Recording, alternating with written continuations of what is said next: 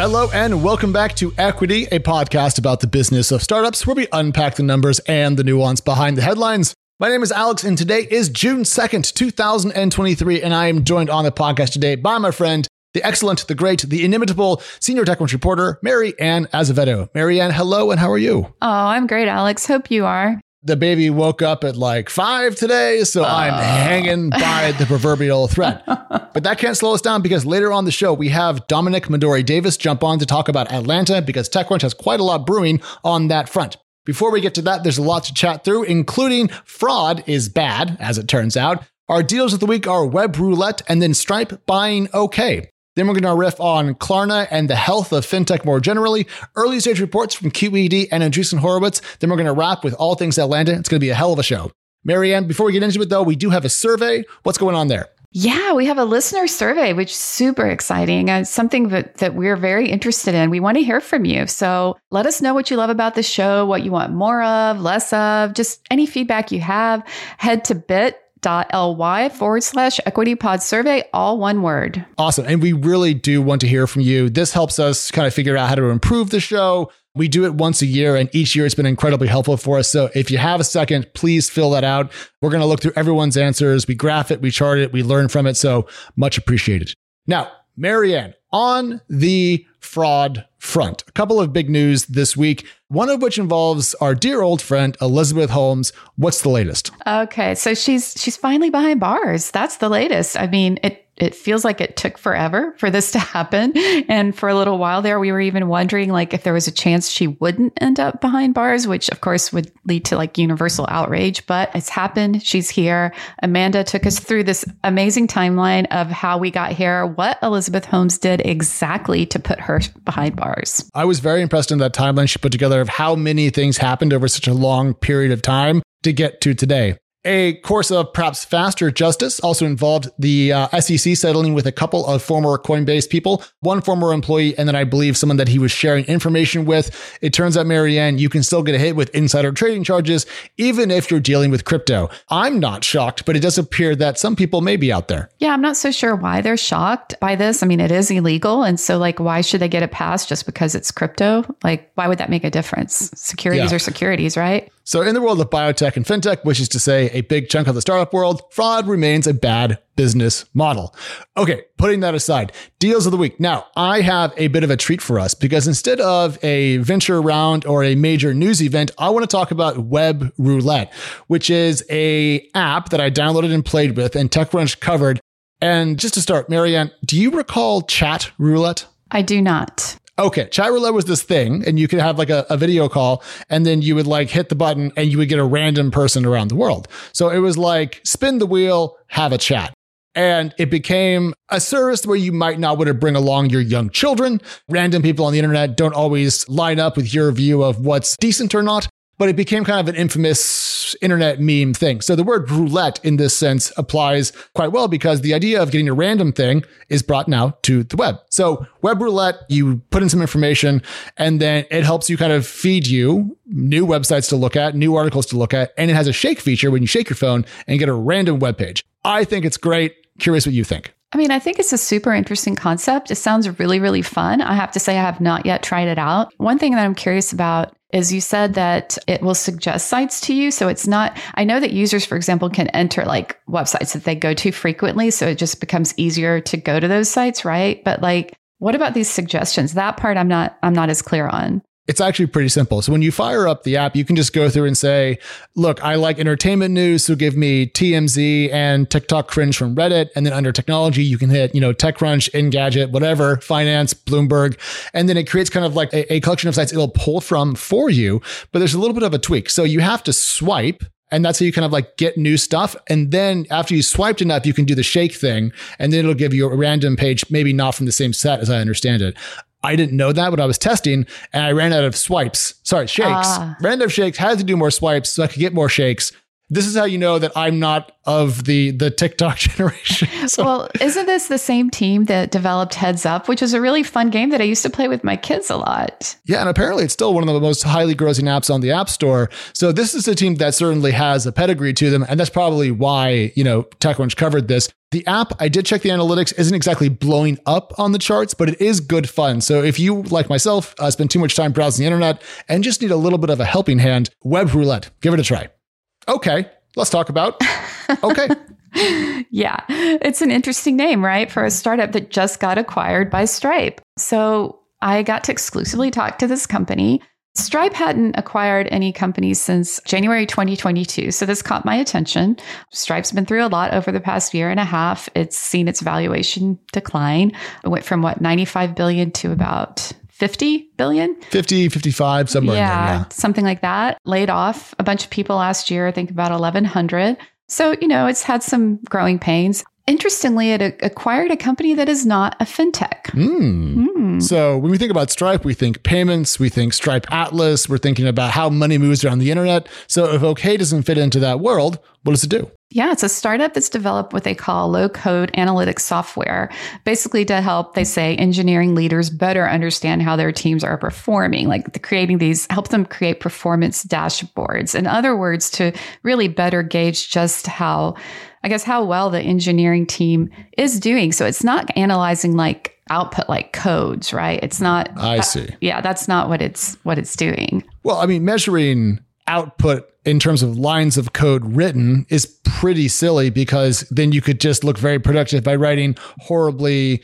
poorly optimized spaghetti code. It's a bit like if you and I were paid by the word, you know what? I'd make a lot of money because I can go on for ages if I don't have an editor. Absolutely. Yeah, that would be like quantity over quality, you know, but I talked to the one of the co-founders of OK, which by the way raised 6.6 million dollars over time. It was in the YC Winter 2020 cohort, I believe. Investors include Sequoia, Kleiner Perkins, and interestingly, some angel investors including Stripe CEO Patrick Here's my question Stripe's a big company, lots of money, enormous value of stock, can afford to buy any small company that it wants to. It picks OK from the mix.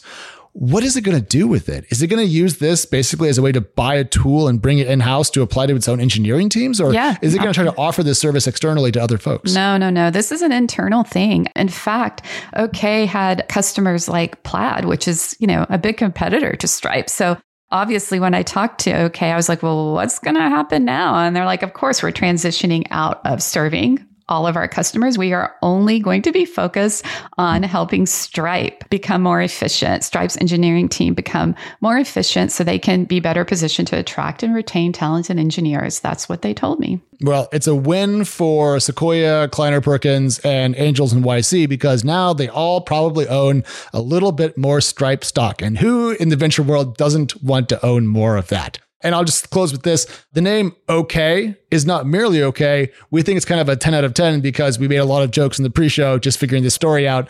And uh, we should have more, more generic words for company names like yeah and maybe. Those would be great names. I guess. All right. Now we're going to take a very quick break. And when we're back, Klarna. All right. So, Mary Ann, a company that you and I have paid outsized attention to over the years is Klarna, a Swedish player in the buy now, pay later space, has expanded to other areas. And I recently got to take a look at its Q1 financials, which I found to be, generally speaking, pretty positive. But if I recall, you recently spoke to one of the executives of the company and had a pretty good vibe for what they were building. Yeah, yeah, I did interview the CEO earlier this year, and the main focus of that interview was how fast they're growing in the U.S. Like they're they're growing a lot here, which is interesting. Another interesting thing that came out of that interview is that their fastest growing revenue stream at that time, he told me, is actually in the company's marketing offerings, which is kind of unexpected, right? Because Klarna's always been sort of synonymous with buy now, pay later. But he was very emphatic to say, look, that's just one facet of our business. It's not all. And so now, you know, they're doing things like offering retailers ads and sponsored content in the app, virtual shopping. They've actually, I, I think, in my humble opinion, done a really good job of broadening out of just being a buy now, pay later provider. Yeah, one thing that I think people haven't really caught on to, I mean, TechCrunch has covered this somewhat, but if you don't use the app, you might not know. But the Klarna application that you can get for your phone is more of a shopping experience than a payment experience. Right. And one thing that Klarna discussed in its Q1 2023 kind of like investor update that was shared publicly, by the way, thank you, Klarna, means the world to people like me who can therefore read your numbers and know what's going on. Thank you. They talked a lot about AI, of course, and also how there's different models around the world for shopping and that they kind of put this as the Western model and then the Chinese model. And in the Western model, you search for something and buy it in China and I presume other Asian countries as well, there's more of a recommendation focus. So you get stuff recommended to you and then you kind of pick from that. A different way to go about things, all involves shopping, but they think that AI is going to help people do more of that recommended shopping in other markets. And I think that's going to bring more growth to the company's app here in the United States if that catches on. So kind of like an interesting learning from Asian e-commerce mm-hmm. plus AI, throw in a Swedish Klarna application, and maybe that mix is going to be quite lucrative. Yeah, I agree. And I agree. I also love how transparent they are with their numbers for a private company. That's pretty rare. So definitely going to be paying attention to what happens at Klarna Uh, over the next yeah. year or two. And just a couple of quick numbers because I can't go away without sharing some of these. In the first quarter of this year, Klarna's gross merchandise volume, or GMV, rose 13% to just under 20 billion. I bet you're thinking 13% growth. That's not amazing, but the e-commerce market shrunk 2% globally over that time frame, so actually not that bad. And operating costs are going down, credit losses are going down, the company's more profitable than before, and frankly, it just looks pretty healthy. And so I wonder, Mary Ann, if it's time in the barrel when it was layoffs and valuation cuts and down. rounds. I wonder if that period's now behind it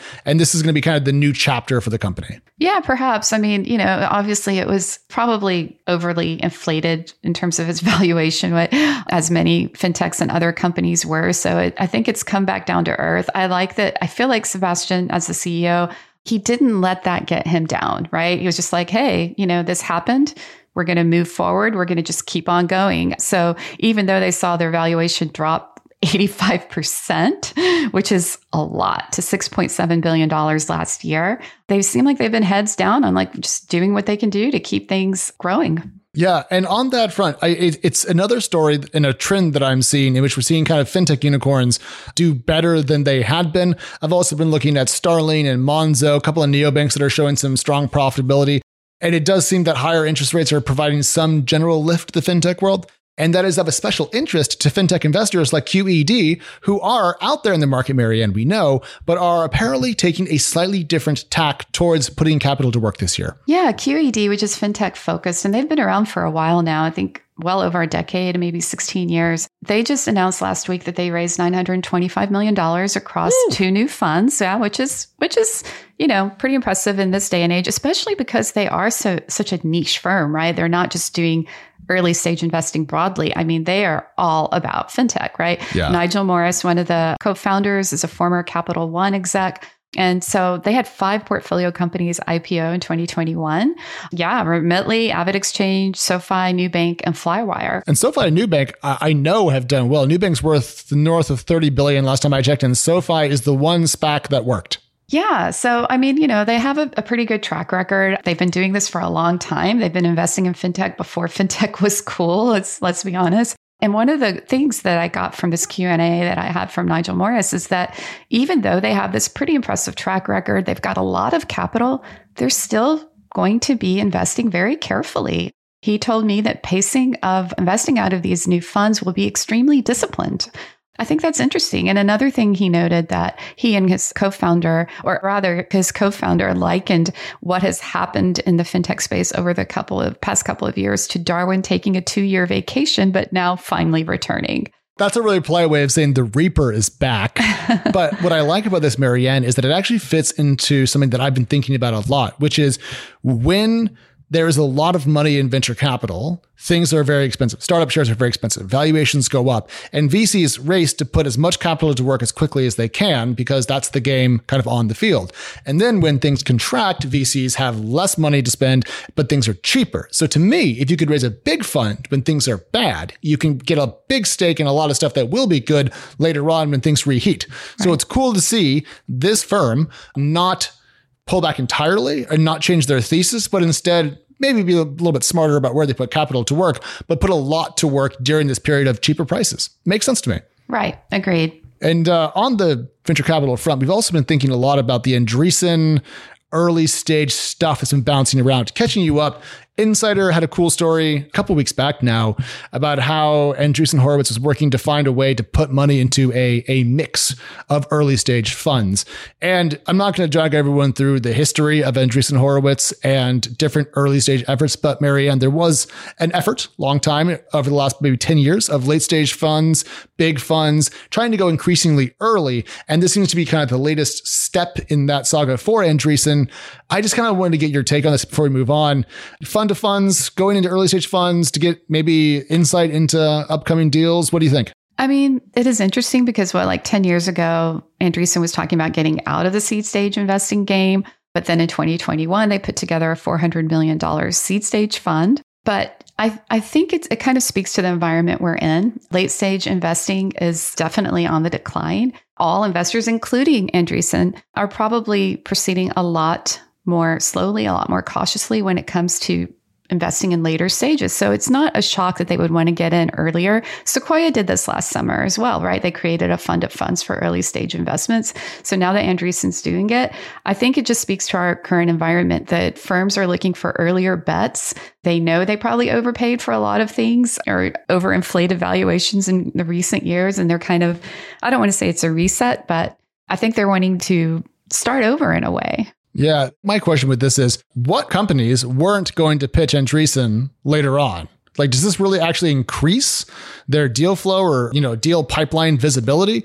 Because if you're like a top five firm by brand, I presume everybody, when they're going out on the road to raise an A or a B or a C or a D or an E or a seed, is going to at least try to knock on your door, right? So to me, they're already so centralized. Why have to put out increased feelers? That's what I couldn't quite sort out in my head. Yeah, I'm not sure about that either. I mean, it is an interesting model of backing other funds. And so I can't get into their head. They're not super, you know, transparent talking about their strategy, honestly, at least not to, to journalists. I think they do post a lot of blogs and things like that. So it's it's a little more challenging to get into their heads about rationale behind this. But I guess we'll, we'll see how it works out for them. Yeah, and a little clarification before we move on. Insider wasn't sure if this was going to be money from Andreessen Horowitz's own funds it was going to put into these other funds, or if it was going to be capital from its individual general partners or managing directors, whatever.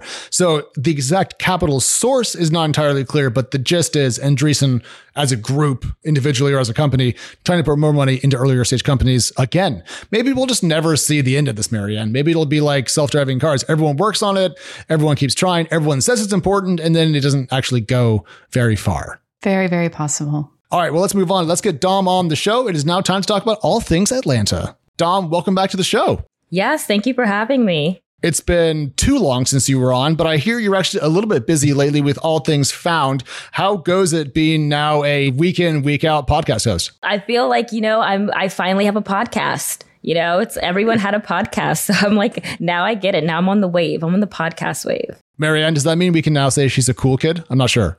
Oh, she's long been a cool. She's a cooler kid. How's that's, that? That's absolutely true. But Dom, we have you on because next week we are doing our Atlanta City Spotlight, continuing TechCrunch's look around the U.S., kind of taking a closer dive into cities that we think are particularly important and interesting. And you have been involved with the Atlanta step in the saga. So, one, how'd that happen? And two, why are we looking at Atlanta? Oh my goodness. I'm so excited to talk about Atlanta. I don't know. I think I was like talking to one of the editors, Henry and I, we were just talking one day. And then all of a sudden, Atlanta came up and he was like, We never, we've never done an Atlanta spotlight before. And I was like, What? I was like, We have to go to Atlanta. I was like, We can't just not do Atlanta. And so it, that kind of, you know, set the wheels into motion. So, we have a lot of listeners from around the world who are less familiar with American geography and also kind of the cultural map of this country. So, for folks who are not based in the US or North America, why is Atlanta important and why were you so excited about it? Well, I just feel like, aside from the fact that I was born there, I'm a little biased. I'm not gonna lie. Oh, I didn't know that. yes, I was. pride. I was born there. Atlanta has so much culture and vibrancy to it, and I know that I covered it a little bit when I was looking into blue cities and red states. And I know a lot of founders that are there. And I know there's a lot of black founders in particular that are there. Like there's just so much happening. Before we get into the, the founders and the venture capital totals, Mary Ann, I know you've looked at Atlanta before and you had a particular moniker for it that I think fits your fintech vibe.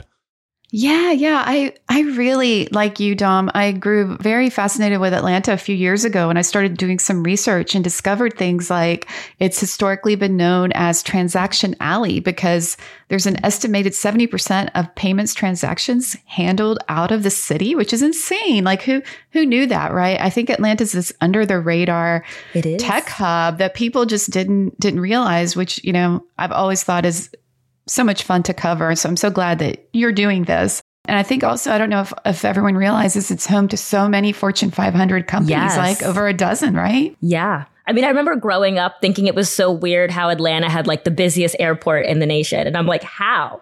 But now I see, I see why. There's so many things that are happening down there. What are some of the startups there that are like, have gone on to become unicorns? Maybe people don't even realize that they are based in Atlanta. I think the big one that people might know of is Calendly. It came from the Atlanta Tech Village, I believe that's the name of it. And that is like this big incubator of just co working space and talent. And a lot of companies have come out, but the biggest one people might know of is Calendly. Other names like Kabbage, One Trust, and FullStory, I think, are also Yeah. on that unicorn list. But apart from some major unicorns, we also have some interesting folks coming onto the spotlight. I think the mayor is coming, and also we have someone from the Opportunity Hub. What's going on there? Yes. Oh my goodness. The mayor. I'm so excited to talk to the mayor. I did an audience question shout out uh, on social media. I was like, if anyone has anything to ask the mayor, tell me and I'll ask. And so we've got some good local questions coming in. Rodney Sampson from the Opportunity Hub is coming on to talk about the next generation, you know, building generational wealth and making a more equitable venture space. And we have some, we have a SaaS panel, an investing in Atlanta panel. And then of course we have the pitch off competition. And I'm so excited for that. And we have some cool judges. And I, I kind of love how everyone in the ecosystem kind of came together to also really help us put this event on. And I'm so excited. Yeah. And Mary Ann, you know, one thing you and I have tracked on the show and on the site has been, you know, the changing venture capital saga that's out there. So cities and countries have gone up and gone down, but it seems like Atlanta's actually holding up pretty well in the current climate. I was looking at PitchBook and Crunchbase data before we jumped on the mic today, and it seems that Atlanta's actually off to a pretty good start to 2023, perhaps even matching its 2022 numbers on pace thus far this year. So, Dom, I'm curious, how active and busy does it seem down there compared to a year or two ago? It seems pretty busy and it seems like it's only growing. A lot of people are you know, relocating to the South. I think last year when we were looking at the data, the Southeast US in general was one of the only regions not to be hit as hard by the venture pullback. And so there's a lot of things that are happening, a lot of investors, a lot of ex- excitement, a lot of activity. And although, you know, the venture ecosystem is, of course, seeing somewhat of a drawback, but despite that drawback, the numbers are still really strong and really good. And I think that that means something. I think was it last year that startups in the city raised around 1.65 billion according to PitchBook, which may have been down compared to the year before, but everywhere was down right compared to the year before. But it was still like the second highest funding allocated to the city in like recent history. So that's impressive. Yeah, a billion. That's a lot of money. A billion dollars. I'm like, whoa. I, maybe I'm hyping up Atlanta too much, but I don't know. I think that's this is like a city to watch. Like, I definitely think that this could be not even the next Austin. Like, this is the next Atlanta. Oh, oh, okay. So I was hoping we'd have some Austin Atlanta rivalry on this call, given where Mary Ann lives.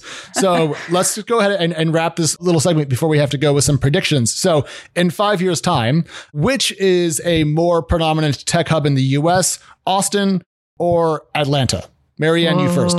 That's a tough one, Alex. I mean, you know, I'm based here, so I feel like I should be loyal to my city, but I would have to say one thing Austin lacks that maybe Atlanta has is this kind of a lack of a global presence, right? Like, I mean, we have a lot of companies that are based in other cities that have set up offices here and campuses here. But like when you look at companies actually based here outside of Dell, for example, there's not a lot that are truly global. So I think Atlanta does have an advantage there.